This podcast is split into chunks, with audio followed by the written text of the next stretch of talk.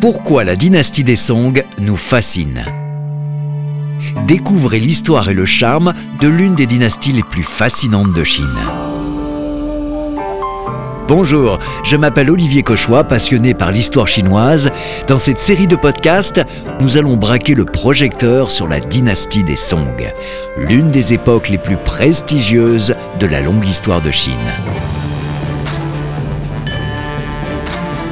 Épisode 3 tous les secrets du chef-d'œuvre, le rouleau de Ming.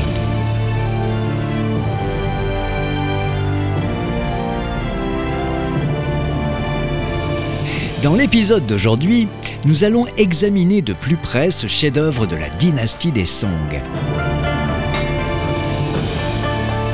Le fameux rouleau peint qui se nomme si joliment le long de la rivière pendant le festival Qiming. Nous allons détailler tous les indices laissés par l'artiste Cheng Tse-Dui, qui nous raconte clairement, c'est un fait établi, et une évidence, quand le rouleau a été peint et à quel point la dynastie des Song était devenue prospère et créative. Mais comme tous les chefs-d'œuvre, il y a plusieurs lectures. Dans notre introduction à ce rouleau, le long de la rivière pendant le festival de Qiming, nous avons déjà formulé que la peinture est une représentation de scènes à Kaifeng et ses alentours. C'est la capitale de ce qu'on appelle la dynastie des Song du Nord. Alors en fait, la dynastie des Song se divise en deux parties, chacune à neuf empereurs.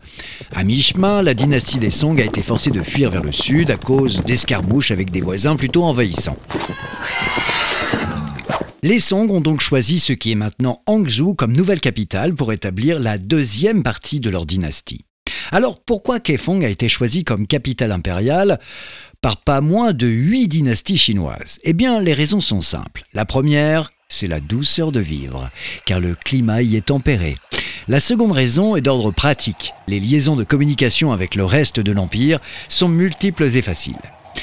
Au cours de la dynastie des Song, Kaifeng, capitale impériale administrative et culturelle, est devenue la ville la plus prospère de toute la Chine. Avec des détails assez incroyables. Aussi incroyable que cela puisse sembler, avant les Song, il n'y avait pas de magasins dans les rues. Les lieux d'échanges commerciaux étaient rassemblés au même endroit, presque comme des centres commerciaux, et ils devaient tous fermer après la tombée de la nuit. D'ailleurs, les soldats patrouillaient dans les rues en s'assurant que les gens respectaient bien le couvre-feu. Quiconque n'avait aucune raison valable de se trouver dans les rues était immédiatement arrêté et jeté en prison. C'était la règle avant les Song.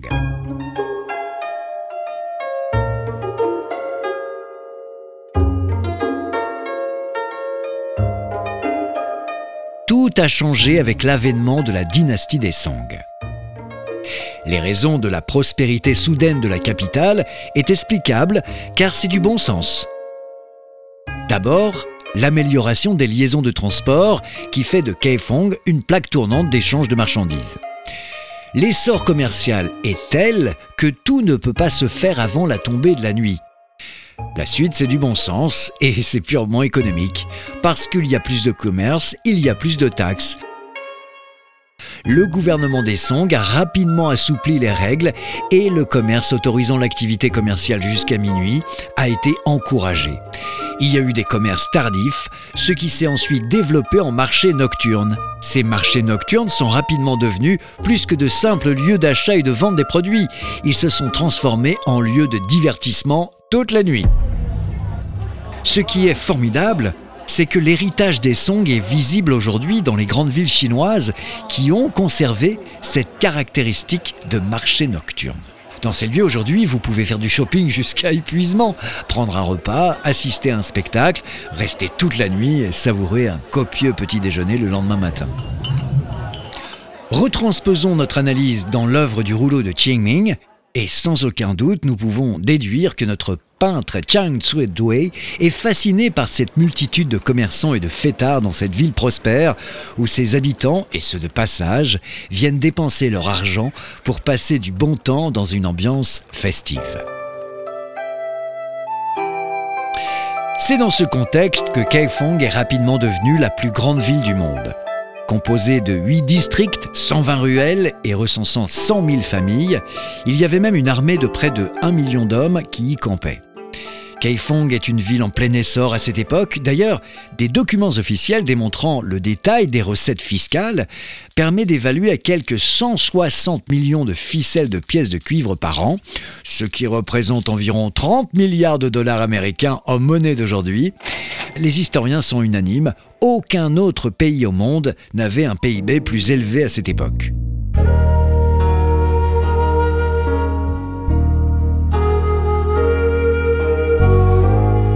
Mais quel genre de personnes achetaient ou vendaient eh bien, je vous propose de regarder de plus près la peinture du rouleau de Qingming pour avoir une idée très claire.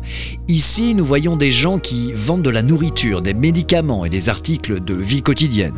Il y a aussi des salons de thé, il y a des hôtels, des prêteurs sur gage, des établissements de jeux, des diseurs de bonne aventure, en bref, des commerçants de toutes les sortes imaginables.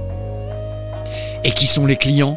Eh bien, ce sont des officiers civils et militaires, des lettrés, des courtiers, d'autres vendeurs, des bateliers, des artisans, des ouvriers et des villageois. En bref, toutes les couches de la société de l'époque se retrouvent dans la capitale impériale. Quand je vous dis qu'on y retrouve tout le monde, c'est réellement tout le monde, car au sein de cette prospérité, nous y voyons aussi des vagabonds et des mendiants, ce qui nous indique d'ailleurs que le ruissellement de la prospérité de l'époque des Song n'était pas à 100%. Ce qui est fascinant, c'est toute la vie humaine qui peut être vue clairement dans cette œuvre. Mais ces scènes mouvementées de la vie quotidienne n'ont pas été les seules influences de notre peintre. Chang Tse-Due a emprunté de nombreuses scènes à des peintures religieuses typiques de l'époque, comme par exemple des peintures murales bouddhistes ou taoïstes peintes sur les murs des temples locaux. Souvenez-vous que le chef-d'œuvre de Chang Tse-Due n'est pas une méga peinture, à l'échelle par exemple de la Ronde de nuit de Rembrandt, qui mesure 3 mètres de haut sur 4 mètres de large.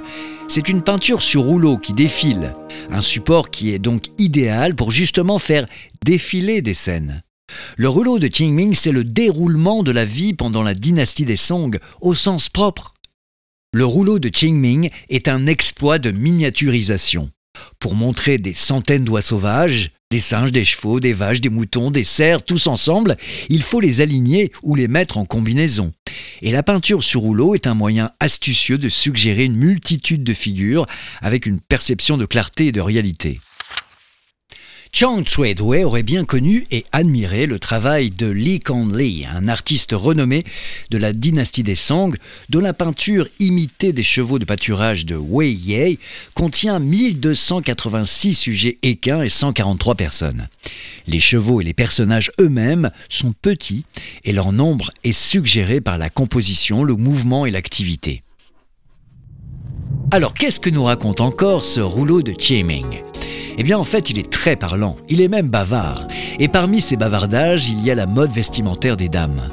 Tout comme aujourd'hui, les modes changent rapidement, les robes et les accessoires des femmes dans la peinture sont donc un indice de poids, bien qu'il n'y ait en fait pas plus de 10 femmes dans l'ensemble de cette pièce. Toutes portent des manteaux courts et amples, elles ont les cheveux courts également. De tels costumes sont apparus pendant le règne du huitième empereur des Song, Xiao Zi, alias l'empereur Huizan, pendant les ères Shongnin et Datquan, donc entre 1102 et 1110. Ce qui est très intéressant, c'est que les règnes des empereurs ont été divisés en ères, uniquement pour identifier les années. Ils avaient généralement des noms ou des slogans représentant l'esprit de l'époque, quelque chose d'inspirant. Dans ce cas présent, Shongning signifie vénérer la paix. Bon, euh, ironiquement, il faut savoir que cet empereur sera enlevé plus tard par les envahisseurs venus du nord. Si vous observez l'œuvre dans le détail, il y a un autre indice très curieux dans le rouleau de Qingming. Il y a deux personnes qui poussent des chariots. L'un des chariots est recouvert d'un morceau de tissu avec de gros caractères chinois peints dessus. C'est clairement un travail de calligraphie, qui était normalement très précieux, mais pourquoi alors est-il utilisé pour couvrir des marchandises sur un vulgaire chariot? Ce que l'histoire de la dynastie Song nous enseigne, c'est que pendant le règne de l'empereur Huizhen, il y a eu des escarmouches entre deux factions, l'ancien parti et le nouveau parti. Quand une des deux factions perdait le leadership, toute leur calligraphie était arrachée et leur publication détruite ou réutilisée. Et dans ce cas précis, comme couverture d'un chariot. ce qui permet de dater précisément l'œuvre entre 1102 et 1106.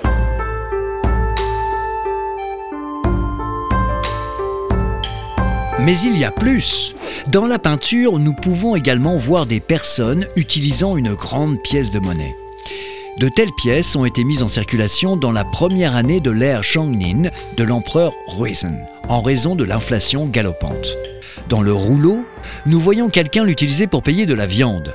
La viande a le prix à cette époque de 60 pièces de cuivre de Tien, environ un demi-kilo. Le prix indique donc la date aux premières années de Chongning. C'est à peu près l'époque où l'artiste Cheng Dui a été admis à l'Académie impériale de peinture. Ça correspond. Une autre anecdote liée à cette période précise et à cette fameuse pièce de monnaie surdimensionnée, c'est à cette époque que le nouvel empereur a publié un décret pour le moins original, humble et finalement malin.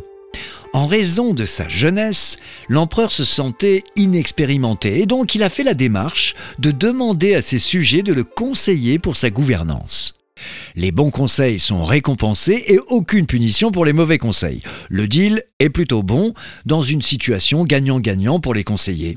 Une sorte de management collaboratif avant l'heure. Évidemment, l'empereur a reçu beaucoup de propositions. Alors pourquoi je vous raconte cette anecdote? Parce que l'une de ces propositions concernait la controversée grosse pièce de monnaie. Et ce conseil de monnaie démesuré a été présenté par le maître calligraphe, un homme politique, Sai Qing, à l'époque où il voulait gagner les faveurs de l'empereur. Or, ce même homme a été quelques années plus tard jugé comme l'un des principaux traîtres de la cour impériale. C'est un épisode de l'histoire de Chine, immortalisé d'ailleurs dans Les Héros au bord de l'eau, l'un des quatre romans classiques de la littérature chinoise. Les basses classes de la société et les artistes ont particulièrement détesté cette pièce de monnaie surdimensionnée, à tel point qu'elle est devenue un sujet de théâtre et de comédie. D'ailleurs, une troupe d'acteurs a monté une pièce de théâtre intitulée Égal à 10 pièces, qui est devenue le grand sujet de conversation de toute la ville. Le drame raconte l'histoire d'un vieil homme qui vend du lait de soja de l'aube au crépuscule. Un jeune homme pressé demande un bol de lait. Le vieil homme lui donne son bol, et après l'avoir bu, le jeune homme sort cette grosse pièce pour le payer. Le vieil homme se moque de lui en lui disant Je viens d'ouvrir pour le matin, je n'ai pas de monnaie. Vous n'aurez qu'à boire neuf autres bols de lait de soja. Et le jeune homme n'a d'autre choix que de continuer à boire et à boire et à boire. Après cinq bols, son estomac est sur le point d'éclater. Alors il dit au vendeur de lait Heureusement pour moi, cette grosse pièce n'est égale qu'à dix plus petites. Si elle était égale à 100, alors je devrais encore boire 80 autres bols énorme succès de cette pièce de théâtre. Tous les spectateurs ont ri aux éclats en se tenant les côtes. Bon, effectivement, c'est de l'humour de l'époque. Il n'empêche que cette blagounette est remontée aux oreilles de l'empereur qui a mis la pièce de monnaie au rebut. C'est ainsi que nous apprenons dans ce rouleau de Ming que non seulement les gens de la dynastie des Song sont prospères, mais ils ont aussi un sens de l'humour et de la dérision particulièrement pointu. Et nous savons aussi maintenant que le rouleau a été peint précisément vers l'an 1105. Remerciement spécial à la maison Sanya Chongdu pour son aide dans la rédaction du texte. Je vous donne rendez-vous dans un prochain épisode.